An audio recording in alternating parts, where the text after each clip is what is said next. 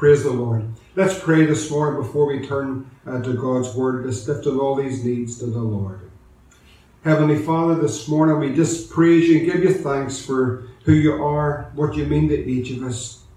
We thank you for all that you've done in each of our lives. We thank you for the very breath in our bodies this morning, for health, for strength, for waking us up this morning. Oh God, we thank you, Lord, that this is the day that the Lord has made. Thank you, Lord, we can rejoice and be glad in it. Lord, we're rejoicing and being glad this morning because of who you are and what you've done in each of our lives. We're thankful that we're saved by the grace of God. And we thank you that you've kept us by your great power. And oh God, this morning we pray for all the needs that have been mentioned, those that have been publicly mentioned, but the many other needs that have not been brought forth.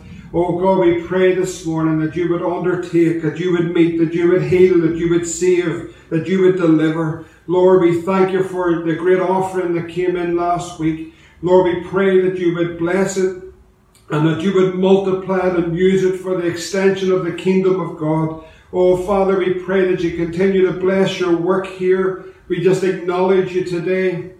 We acknowledge your good hand. We acknowledge that everything that has happened in this place is all because of Jesus. We thank you that you have done it. And Lord, we give you the glory this morning. Lord, we lift you up today for your faithfulness, Lord. Oh God, when we have been unfaithful, you have been faithful. Lord, when we have failed, you have never failed. Lord, we thank you for your blessing upon each family and every life, Lord, associated with the fellowship. Would you continue to bless them, encourage them, and strengthen them, each family, each home. Provide for them, Lord. We thank you, Lord. Oh God, that your good hand is upon our lives. And oh God, this morning we pray, Lord, that you would help us as we turn to your precious word. Lord, that you would speak this morning, that you would anoint us this morning. Lord, that we would have ears as we always pray, that you would give us ears to hear what the Spirit of the Lord is saying to the church at this time, that you would touch these lips with the living coal of the altar. Lord, that you would anoint us to preach, Lord, that you would anoint us to hear. Lord, as your word goes forth across this land this morning, that you would bless it Bless those that would bring your word and encourage them and anoint them by the power of the Holy Ghost. Oh, Father, we're praying for a move of God, for a breath of God upon this dear land again. Oh, Jesus, we pray. Lord, there be an awakening, Lord, an awakening amongst your people, a stirring in hearts. Lord, we pray for that harvest, oh God, this morning, Lord. Lord, as you've told us to pray for the laborers to go into your harvest. Lord, that there would be a great increase in these days. Father, we're asking, oh, send us the blessed Holy Spirit afresh this morning. And Lord, encourage our hearts through the preaching of your word. Glorify your name. Remember the drive in tonight, Lord, for those that would testify, for those that would minister in song, Lord, for the going forth of your word. Lord, would you bless it? Would you speak? Would you save? Lord, would you move in that car park? May it be like a place, Lord, that God has visited. Lord, we pray in the name of Jesus, thanking you that you're not bound by buildings or bricks or walls, but oh God, that you can visit a car park in Ballynahinch and save precious souls. Oh God, tonight, Lord, would you move in this land again? Lord, glorify your name, we pray. In Jesus' name, amen. Praise the Lord. Amen. If you have your Bibles this morning, would you turn to Romans chapter 4? Romans chapter 4, if you have your Bible there at home, uh, turn to Romans chapter 4, and we're going to read uh, from verse 19. The title of the message this morning, and God willing, and the weeks to come as the Lord leads, will be on this subject is the faith of our fathers. The faith of our fathers. And as you're turning to Romans chapter 4. I just want to share a few things before we come to the reading of God's Word, just uh, to, to really put into context, just in some ways, uh, the things that have been uh, over this past week or so have been on, on my own heart, just in pre- preparation and in prayer, uh, just concerning these messages. You know, every believer, we, we know that we have been born for such a time as this. That can become a bit of a cliche in Christian circles. that we are here for such a time as this, but actually, it is not a cliche, it is a reality that this is the life that we live. We've been born in this time, in this generation. By the grace of God, God has saved each one of us. Thank God this morning for the amazing grace of Jesus that He has saved each of our lives. And, you know, uh, the other side of that is so wonderful because we're so blessed that God has kept us by His power. Not only has He saved us, but God has kept us by His great hand upon our lives. And we know then that we've been born and born again for such a time as this. That is not just something that should be taken for granted, but by the great grace of God and God's providential hand that you've been saved in this generation, in this time, by God's great purposes being revealed in our lives. And, you know, as we begin to think of that, that there's a purpose for our lives, and I don't mean that in just in some airy fairy way, but actually there is a divine purpose and call for every life to live for the Lord and to serve Him in this generation. This is not a dress rehearsal. We've often said that, but this is the reality of our lives, a walk of faith in this day, in this generation, in the time in which we live, and we are aware of what we're living in, the times of what have come to us. It is very unusual days, but days we know that God has purposed and planned. He's on the throne. He's divinely purposed these days, and He has divinely purposed that your life, that the life that you live, that He has saved, and Christ, the hope is within us that in this time that we would be a people that would live for him and serve the Lord in this generation. But know, over the past number of days, I've just been cons- just considering this thought that what will we leave a generation that will come behind us because our lives are, are like a vapor of air. We are here for a time. We're called of God. We're purposed of God and then we'll, we'll go, but the work of the Lord, if the Lord tarries, will carry on. And what will we as a people or a generation uh, of believers, what will we leave the, the generation that are coming behind us? Because as I've thought on these things, and I suppose some of the events that have happened even here in recent times of young lives being lost, again to suicide, your heart genuinely breaks for lives that are so quickly taken with so much potential and purpose. Young men and young women that feel that there is no purpose in life and their lives are being taken so tragically in our days. And I suppose not only in the sense of the secular world or those that are unsaved, but even amongst our own young believers in our fellowship and in the church circle collectively we see that probably more than ever before, and I do believe this, that the desires and the hopes and the ambitions of a generation that comes from behind us are so easily captivated by a very powerful worldly system that is continually luring our young people's potential and their ambition away into a world that is, is so potent in its ability to captivate them with all the different media and all the different means and platforms that can be used to captivate the mind of our young, captivate the mind of the middle aged, and even captivate the mind of the older, because we know that this, this flesh is the same whether it's young or whether it's old, but we know that when we become grounded in the things of God and walk with God, that we know that even in a greater sense that our complete reliance is on Him to, to live this life by the power of the Holy Spirit and through the faith of God that is in us. But we see a, a generation coming up that are being so easily captivated by the things of the world, and that's a very powerful system. It, it really has an, many tools, if you like, in order to grasp the, the, the desires, the potential, the ambitions, the hopes of our young people and lure them away into that world. And the question really is this morning as we look at this subject, the faith of our fathers, the faith of our fathers, the faith of this present generation, my faith, your faith, and the faith that we will leave our sons and our daughters to come behind us because we, we're here for a purpose. And we want to, in, in some ways, to leave a legacy that they can walk in and know the reality of that. And so we're going to look at this this morning. That's basically the context of what has just been on my heart.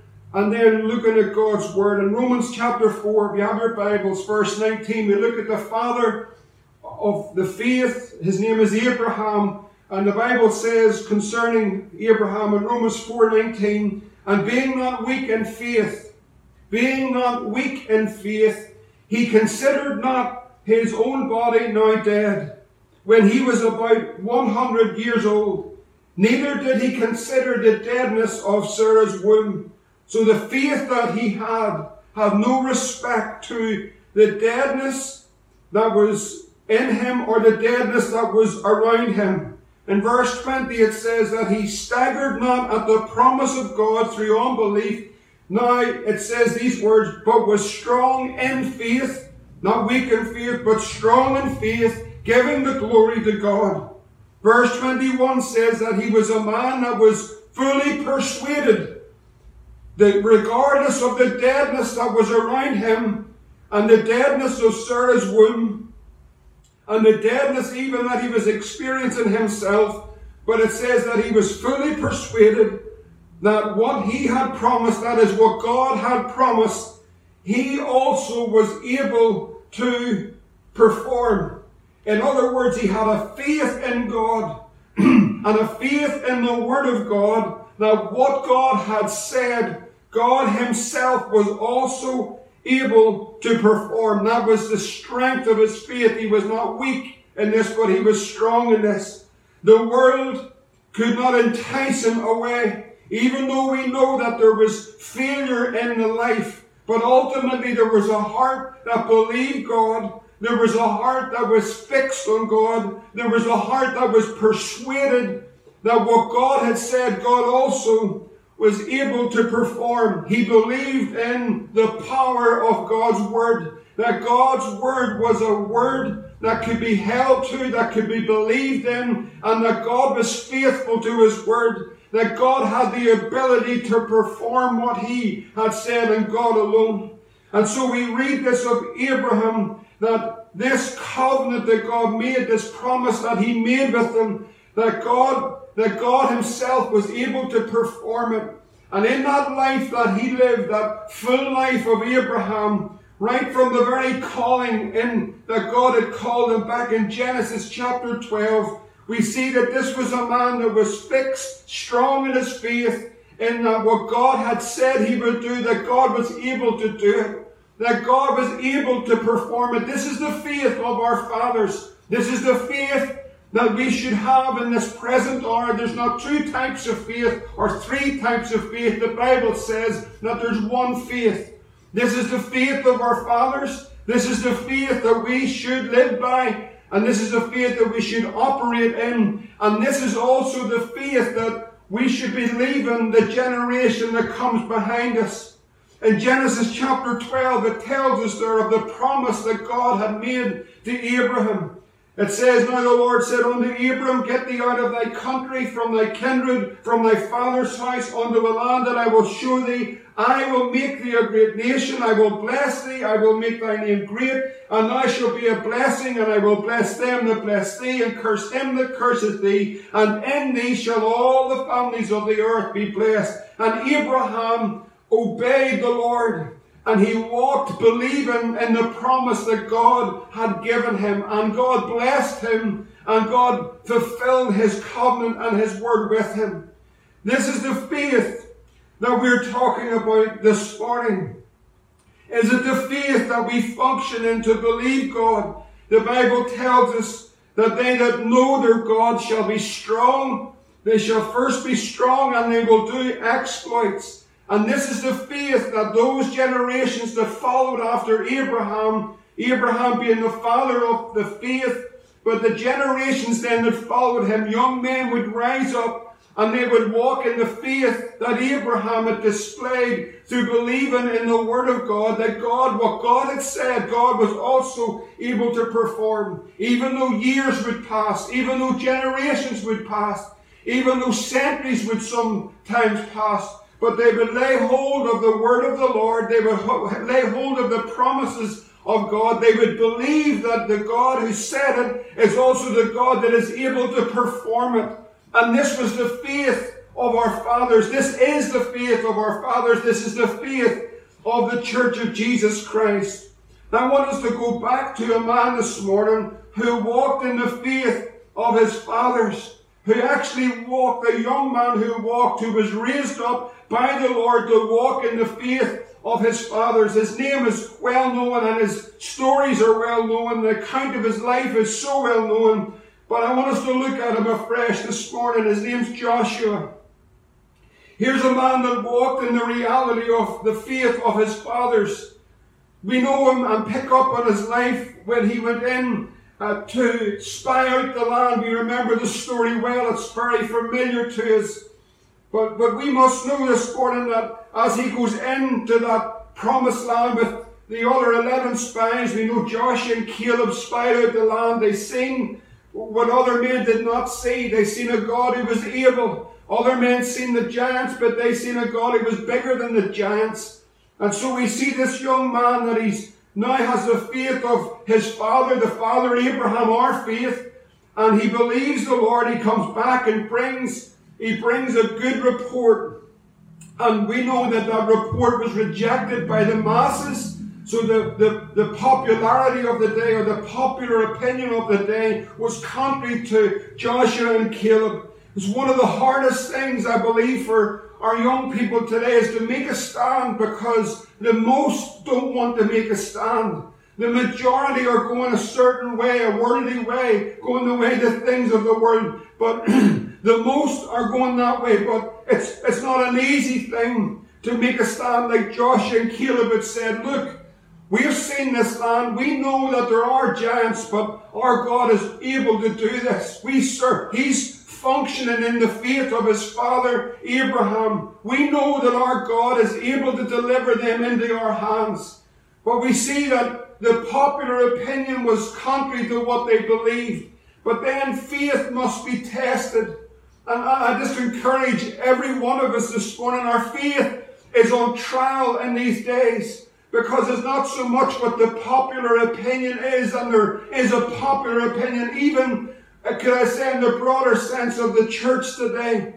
But, but you know, we have to be persuaded. We must know whom we have believed in and who and, and we are persuaded that He is able. We must know that, that that faith that God is looking for that pleases Him, that believes that He is and that He's a rewarder of them that diligently seek Him.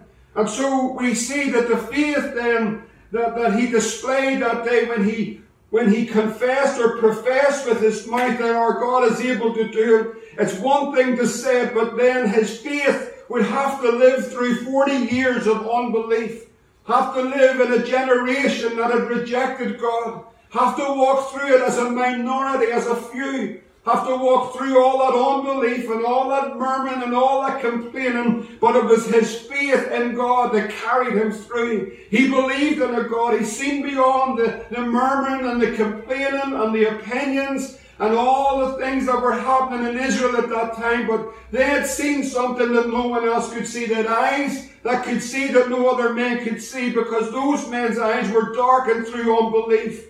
And so it wasn't the popular opinion, but it was their faith.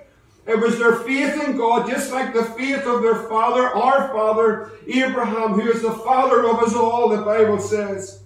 And so we see that Joshua then goes through the 40 years and here he is walking through all of that unbelief, just like this world today. An unbelieving world, a world that has rejected God, a world that is in darkness, a world that is waxing worse and worse, and a Laodicean spirit that there is across the church on a collective sense. And yet there was these few men in the midst of it all that, that were going to believe God. Faith, a real faith in this God. That what God said He would do to God, He, God Himself, is able to perform it. Not them, but God was able to do it.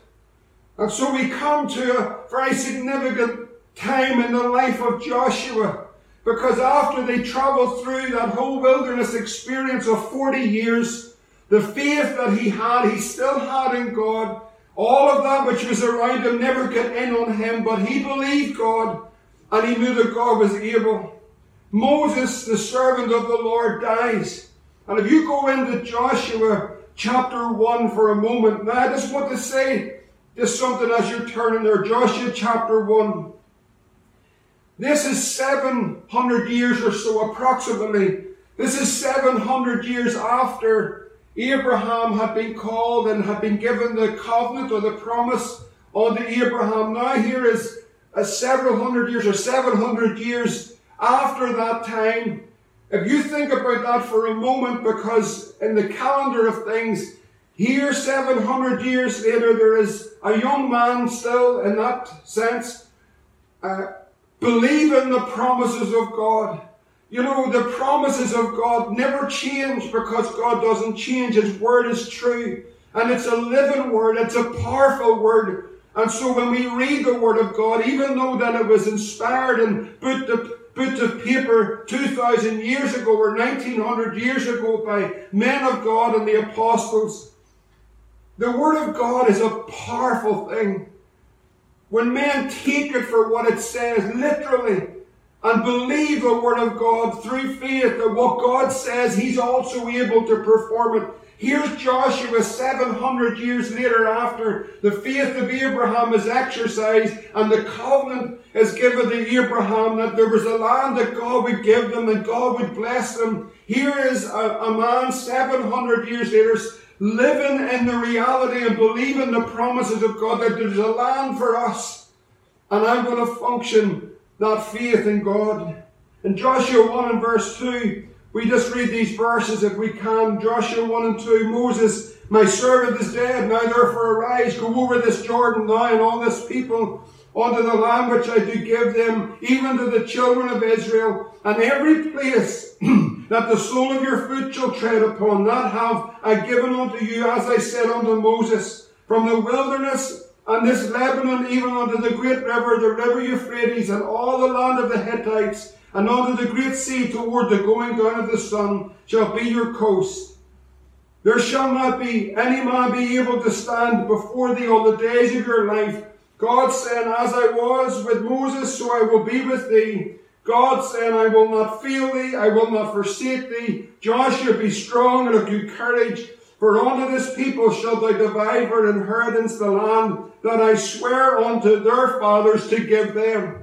So here we see that Joshua is operating and functioning in the faith of his fathers in the promises that was given, that there was a land, and my God is speaking to encourage the young heart of Joshua to say, now this is the time for you to enter into this land, Joshua.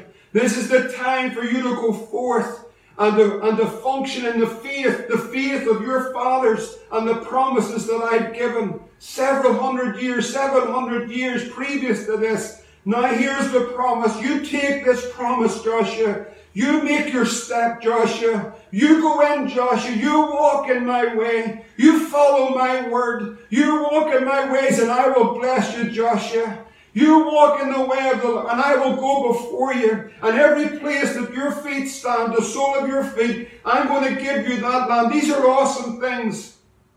And here he's encouraged to be strong and of good courage. He's encouraged to, to, to, to go forward and the, and the promises of God. Verse 7 says, the Lord says again, Oh, only be thou strong and courageous, that thou mayest observe to do all, to do according to all the law which Moses, my servant, commanded thee. Now, Joshua, don't turn to the right or to the left hand. What he's saying is, you know, what's happening today is, is a tragedy. It should break us, but you know what is happening? God saying, don't turn to the left or to the right, Don't be lured away by the power of this unbelieving world. And more than ever, you know, I believe what's, what the Lord is saying here. Here's the way, walk ye in it. This is the way of blessing. This is the way of great blessing that I have. But don't be lured away. And more than ever before, you know, Israel were often rightly criticized because they were always looking at the other nations they were always looking at what they had. They were looking at their gods. They were looking at what possessions they had. And Israel would look away and then they would be ensnared by the things of the world. A man is drawn away by his own lusts. And this is such a lustful world because everything is driven to gra- grasp our attention and our emotions. And especially when we're younger as men and women, there is much more of a, of a desire. There's much more things awakened in our lives. And so the world is so clever today. It's so subtle today. It is so, it is so powerful and its means by it, it can entice and draw away by all the different platforms that, that we see today. I'm not just putting those things down, they, they, but I want to be real that the power of those things are able to get into the heart of a man and to draw him into that world. We, we read of it in a literal sense for, for the likes of Samson and Delilah and how she seduced him and, and, and persuaded him and, and, and continually came to him to draw him in and to take a, a man that was anointed of the Lord, but to take him and to strip him of everything of his integrity, to pull out his eyes, to cut his hair, to make him a laughing stock to this world. And that's, that is the subtlety of the old enemy. To entice, to, to lure away. God sent Joshua. Here is a great purpose for your life. Here's a great plan for your life. But don't turn to the left. Don't turn to the right. Don't do your own thing because that world will ensnare you and take you away and strip you of everything of your dignity and your integrity and your calling and your purpose. Joshua, you fix your eyes on Jesus. You get your focus on the things which are above because God had a purpose for that life. And friend, this morning it's so important we, we see these great uh, these great instructions that come from the Lord. As a man has a faith, but God said, now I want you to walk this way. This is how this faith functions. This is how it operates. This is how my blessing will be upon your life. But don't be, don't be lured away, Joshua. Don't be turning to the right or to the left. And that's, friend, this morning, I, I just, with all, with all sincerity, just go, oh God, you know, our young people, our young people are being lured away. I know it's the lust of our own flesh. I stand before you this morning, friend. I know it too well in my own life as a young man and how the battles and the struggles were there. But friend, this morning I, I want to encourage you. you. You know, there's, don't turn to the left or to the right. Get your eyes upon the Lord. There's a faith. It's the faith of God in you, but there's a faith that you can live by that will bring the blessing of the Lord to your life. And so the Lord says, You'll prosper. Turn not to the right nor to the left, that thou mayest prosper whithersoever thou goest. This book of the law shall not depart out of thy mouth, but thou shalt meditate therein day and night, that thou mayest observe to do according to all that is written therein. For then shalt thou make thy way, for then thou shalt make the way prosperous and then I shall have good success. I want to be successful. I want to be prosperous. Well, I want to tell you, friend, that people might manipulate this to make it financial. But this morning I want to tell you, the most blessed and the most prosperous man is the man that walks in the way of the Lord. Is the man, the Psalm 1 man, that, that is blessed of the Lord. The blessing of the Lord's upon his life because he walks in his way. And here God is instructing, giving good advice. Giving good advice to the, the servant of the Lord as he's entering into the land. You know, we know the conquest, the great book of Joshua, the great conquest, which is a shadow really of the great victory of Jesus Christ on the cross. You know, Joshua's conquest for the land is just merely a shadow. It's nearly a shadow of the great victory of, of the Lord Jesus Christ on the cross and through Calvary and through the resurrection and the power of God raising him from the dead and he rose triumphant over all the powers of darkness. This morning his name is Jesus. We take out these great principles and scriptural truths this morning as we look at this man Joshua. You see, he had a passion to leave the generation that was coming behind him with the faith that had been given to him. This is important, the faith of our fathers. We see it here with Joshua. He had a desire that when he seen the great hand of the Lord, look at the life that he lived, look at the victories that God had given him. He had to go through the wilderness and everything of what happened there. And I suppose sometimes, friends, when we speak of revival, we, we too often are focused, if I could put it this way, on the romance of revival on the great manifestations of revival. And we look at the lives of these men, or a Joseph, and we look at a Joshua of a 40 year wilderness experience, or we look at a Paul, and when he says the words that I fully preach the gospel with mighty signs and wonders, Jerusalem up to Illyricum, and we say, well, that is just the romance of revival. But friends, here's the reality of faith. They lived in prisons, they were tortured, they were beaten, they were whipped, they were rejected. They, they, they, often had to stand alone, but that's the reality of revival. That's the reality of a walk of faith. That's the reality of a life lived for God. There's troubles, there's trials, there's storms, but praise the Lord that He's always with us. And so we cannot just paint one type of picture of the, the romance of revival, and those things are real, but it's the reality of an everyday walk with Jesus. It's a reality of living life every day. Good days, bad days, storms, clouds. Things happen, things come, disappointments, things change in life, but you see, it's a faith in God that's going to bring us through. A faith in a God that's able to perform what He said He would do. And so Joshua wanted to leave a faith for a generation that was coming behind them. He's seen the mighty hand of God. They went through that Jordan, as the Jordan parted. And they seen him going into that promised land. We see the Jericho walls coming down. Here's the great, uh, if you like, the great romance of, of all the great victories of God. But here is a life of faith and the great victories that God would begin to give him.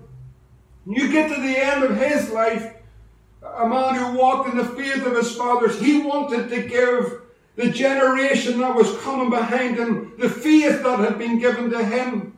He wanted, as it were, to pass a baton on to the next generation. Do we want to leave something of substance? Do we want to leave something behind because of the life that we live? Because of the testimony that we have? Do we want to give some? I mean this for everyone of any age. Because if it's not for our sons, perhaps it's for our sons' sons and so forth, our grandchildren, that we want to leave something behind of a life lived for God, a faith in God, knowing that this is the way that they can walk in that faith as an example. Well, Joshua wanted to leave something. And if you turn in into Joshua chapter 24 this morning, I want to read a few verses there. Here at the end of his life, and the great conquest. Joshua is calling Israel together. And he begins to testify. You can read the whole chapter, but he begins to testify of all the great things that the Lord has done. You know, it's good to testify of what God has done. Good to remember, even as a fellowship, the great things that the Lord has done for us. Great things the Lord has done for his people here in Ballynahinch. Great things, the blessing of the Lord great interventions, great provision, great deliverances, great healings, great salvation. God has visited his people. It's good to bring those testimonies Fred. We should never get tired of hearing the great things that the Lord has done. And Joshua gathers Israel together to a place called Shechem.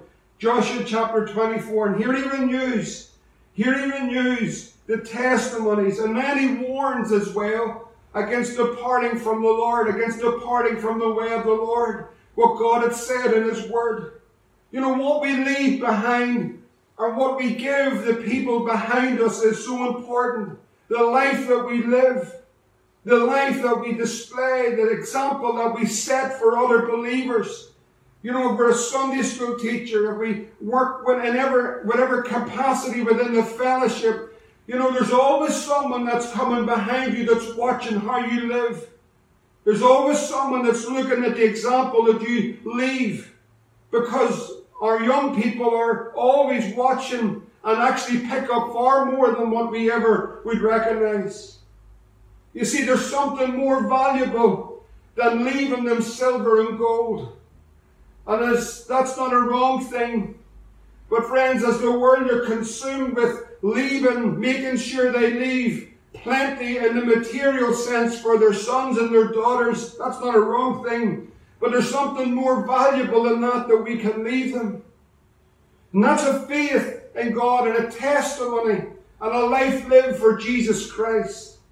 Joshua, at the end of his life, calls Israel together to give testimony and to leave them the example of the great things that the Lord has done. Joshua 24, if you have your Bibles, first one says, And Joshua gathered all the tribes of Israel to Shechem, called for the elders of Israel and for their heads, and for their judges, and for their officers.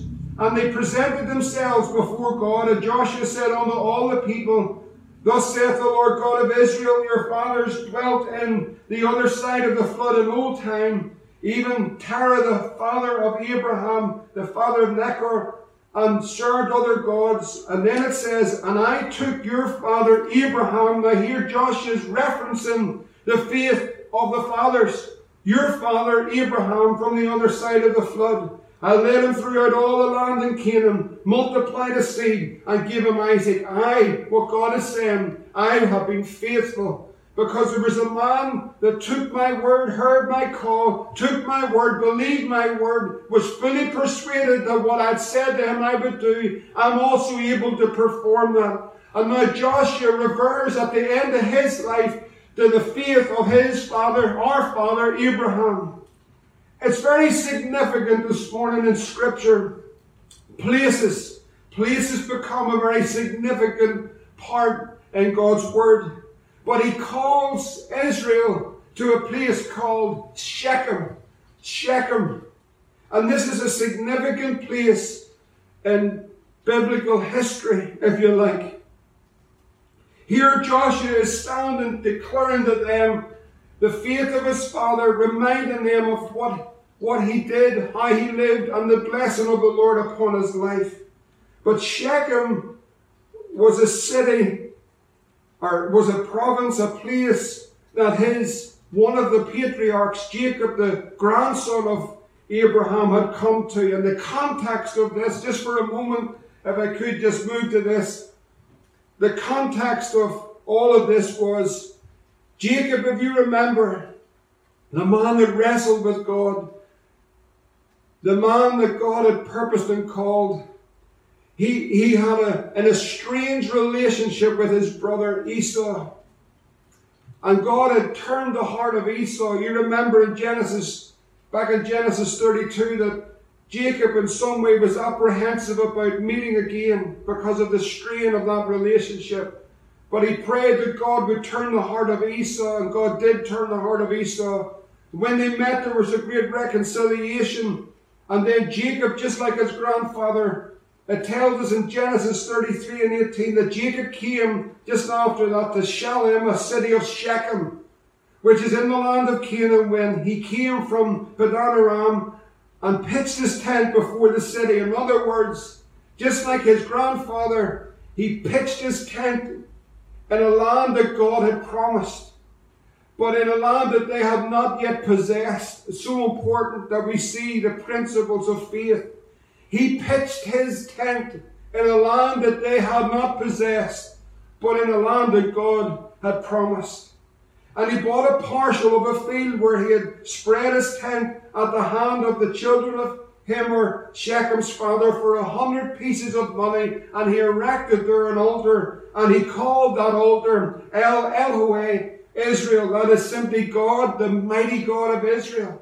So, for a moment, if you you grasp this. I know we're talking about Joshua at the end of his life, and he gathers the people to a place called Shechem. He speaks about his father Abraham, but where he's standing is so significant because what he's saying is, this is the place that our father Jacob, one of our patriarch fathers, that he purchased a parcel of land here. That he invested. He had the faith to believe in a land that they did not possess, but in a land that was promised to them. They took literally the word of God and they believed that what God had said, that God had promised, that the same God that said it and had promised it was the same God that was also able to perform it. And so Jacob, not only did he, you know, we have positive confession today in the church. In other words, if you speak something, that's enough, you're going to get it. But friends, that's not the faith of this book. Let me tell you what the faith of this book is. Not only did he believe this, but he was willing to sacrifice for it. In other words, he invested in that parcel of land. He purchased it with a hundred pieces of silver, and he believed God that this parcel of land that he had purchased in Canaan, that that was the land that God had given him, and that's the land that God is able, that able to perform to bless his people with. And so we see Jacob pitching his tent because he believed the Lord. Now, just for a moment, just to show you the faith of our fathers and how they passed the baton of faith throughout the generations, that even after 700 years, the promises of God were as real and as true, and as Jacob laid hold of them, and as Joshua laid hold of them, that the blessing of the Lord was upon them. Jacob purchased the parcel of land in, in, in Shechem. Now we, again, just it is an amazing book, and it is amazing how God ties all of these things together because He's sovereign over all things. But you remember at the end of Joseph, his life, and I go, we're working through some things this morning, but if you remain with me, you'll see it. I pray God will show you and, and how He stirred and blessed my heart in this. But at the end of the life of Joseph, the son of Jacob, we know again the story in the life of Joseph and all that he had to go through. And at the end of that life, been able to say, what everything you have meant for evil, God's meant for good. God's turned this all around, but he had to go through all of that. That's the reality of revival. And then there was the whole romance of the, the, the, the whole reconciliation, and then the wagons coming and the revival breaking forth. But at the end of his life, Genesis 50 and verse 24, Joseph said unto his brethren, I'm going to die. You see, I'm dying. That's what he said. Just like Joshua. But I want to let you know, I want to pass something on to this next generation. Every one of these men of faith had a heart to pass something on. They weren't just living for themselves. They weren't just in it for them. But they wanted to give something to another generation that was coming behind them. Now, what did Joseph say? Genesis 50 24. Says, I'm dying. I'll die. But God's going to visit you. That's what he said. God will visit you. Here's a promise. He knew that God was able to perform his word. He knew in the power of believing in the word of the Lord. God's going to visit you and bring you out of this land unto the land which he swore to Abraham the father of this faith, to Isaac and to Jacob. And Joseph took an oath of the children of Israel, saying, God will visit you, and ye shall carry up my bones from hence. So Joseph died a hundred and ten years. They embalmed him, and they put him in a coffin in Egypt. The promise that he gave, according to the word of the Lord, not his own idea or his own thought, but what was given to Abraham, he said, God's going to visit. Actually, he said it twice. God's going to visit you people. He said, I'm going to come. God's going to visit you. Think about that. He's about to lead a scene of time, but he puts everything of his faith and the power of God's word, like what God said, he's able to perform it, just like what he said to Abraham, our father. And so we see in all of this that Joseph said he makes a a clause, if you like, in the promise. He says, My bones aren't staying here. A few years ago, I preached in this here about the bones of Joseph. But he dies around 1800 BC. And the next time you read of the bones of Joseph, as far as I can see, is in our reading in Joshua chapter 24. So taking you on a bit of a journey there, but if you stick with it, it's just amazing the Word of God, the providential hand of God, the power of God's Word. When people believe the Word of the Lord, that God's Word is so real. In Joshua chapter 24 and verse 28, we see here is Joshua, this is what it says Joshua let the people depart after telling them and passing on the baton to them, every man unto his inheritance. And it came to pass after these things that Joshua the son of Nun, the servant of the Lord, died being a 110 years old, and they buried him in the border of his inheritance in Timnath Serah, which is in Mount Ephraim on the north side of the hill of Gaash. And Israel served the Lord all the days of Joshua, and all the days of the elders that overlived Joshua, and which had known all the works of the Lord that he had done for Israel, and the bones of Joseph, which the children of Israel brought out of Egypt, buried they in Shechem in a parcel of ground which Jacob bought of the sons of Hamor, the father of Shechem, for a hundred pieces of silver, and it became the inheritance of the children of Joseph.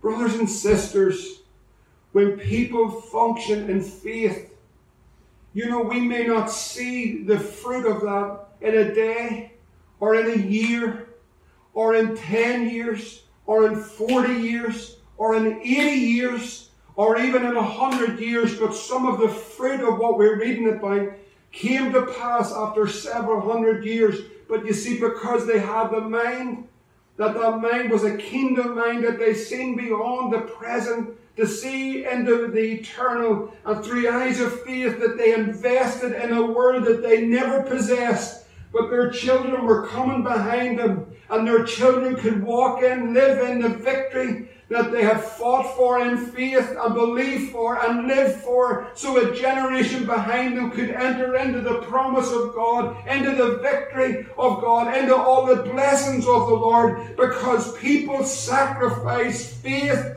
and they sacrificed themselves and they invested in that kingdom and they placed their investment in a land that they themselves would never possess, but their children would. Friends, what will we leave the generation that comes behind us? The faith of our fathers was not just something that they did for themselves, but the faith of our fathers was a faith that would leave a legacy for their children that would come.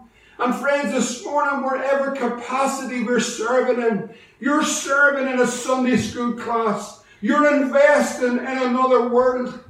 This is not just a push in an hour on a Sunday morning.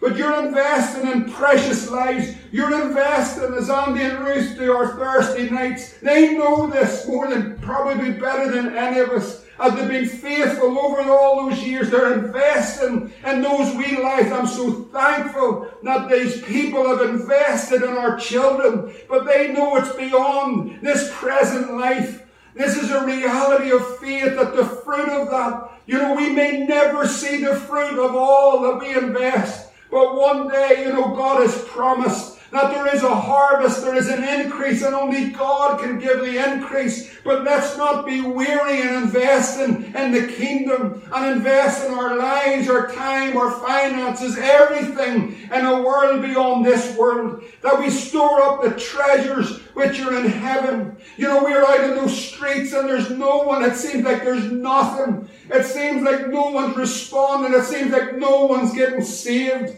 Oh, but friend, I tell you, if we keep sowing the precious seed of the Word of God, And we keep sowing into this world and into the hearts of people, I know we become discouraged at times. I know we feel that we'll faint. But friends, if we continue to invest into these young people, if, if those in our youth continue to invest in our youth, and you might see that there's nothing, there's no growth, there's no encouragement. It can at times become discouraged. But friend, I want to tell you, we're investing in another kingdom. And this God, this God of this book, the father of our faith, Abraham and all the fathers throughout the generations, knew this one thing that what God Himself has said, He is also able to perform. So we cannot become weary in investing and giving ourselves in the ministry uh, and giving ourselves to this other kingdom because, friends, there comes a time that we reap if we do not faint. We may not literally see it in our lifetime, but there'll be a harvest of souls that we'll see when we get to eternity. You may never know until we get to the other side, but faith enables us to lift our eyes up of the natural and see beyond the present realm. This generation was going to live in the bounty and the sacrifice and sometimes the, the blood and the sweat of another. They were going to enter into the fullness of honor what others had paid for, gave themselves for. You know, it's a tragedy in the day in which we live that a generation doesn't know what to appreciate the liberties that we even have as a nation. It's a tragedy, friends, that we don't even understand or realize. And they're lost in the world. They're being captivated with many causes, and some of those causes are just. But friends, there is one great cause, and that's the cause of Jesus Christ. Because we don't have to worry if we're in Christ about racism, about bigotry, about hatred, because in Christ we're all one. It sets us free from all of these things. You see, the problem isn't racism. The problem isn't hatred. Listen to me, friend. The great problem is the heart of man. It's desperately wicked and it's full of sin. But when the love of Christ fills a life or fills a heart, He gives you a love for your fellow, fellow human citizen and friend this morning. That's the real issue. Are we investing in another kingdom? Or we get caught in the things of this world and the affairs of this world. You know, the Bible says that we become entangled in the affairs of this world. We can't fight a good fight. We can't fight a good warfare when we become entangled. But this faith, friend, Josh is leaving a generation. He's leaving it all with the great testimony of the Lord. To walk in his ways, to know him, to know this Christ, to live according to His Word, whether the popular opinions that way or not, it won't be. But this the courage to believe the Lord. Enter into the fullness of what God has for us. What a reminder it is of everything of what Jesus has done for us through the cross. He paid it all with His own blood, His own tears, His own sweat. The agony of Christ on the cross. But it's through that cross that He's given us this morning the victory. Friends, the Bible tells us that we're to be steadfast, unmovable, always abounding in the work of the Lord. For as much as you know that our labour is not in vain in the Lord. We're blessed with all spiritual blessings. He's loved us with an everlasting love, washed us with his own blood, cleansed us from all our sin, made us kings and priests all through the victory of the cross. Friends, what will we give the generation to come? The faith of our fathers. Is it our faith? Is it my faith? And is it the faith that we'll give our young people that are coming behind us? May God challenge us to turn to His Word, to believe His Word, that what He said He would do. Friends, it may have lain dormant in a sense in the hearts of many people. The promises lay dormant in the heart, but when someone exercises the faith of God and God's word, I tell you, we serve a God that's able to do the impossible. May it be alive in us, may it be real, and may we leave a faith and a victory that they can enter into. May God help us all, challenge us all, pray for our generation to come. If the Lord tarries, pray that God would set them all ablaze with His love, that they would know Him, walk with Him, regardless of what the popular opinion is. Live for God and know the great blessing of the Lord in their lives.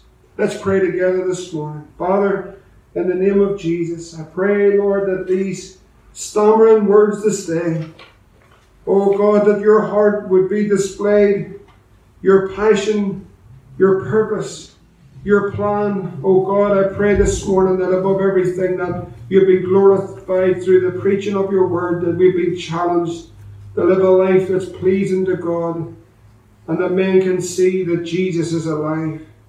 Lord, I pray, oh God, Lord, may the attraction, may the love of God draw us, Lord, young and old alike. May we just live this life to please you. Bless your word, Lord. We give you praise this morning. In Jesus' name. Amen.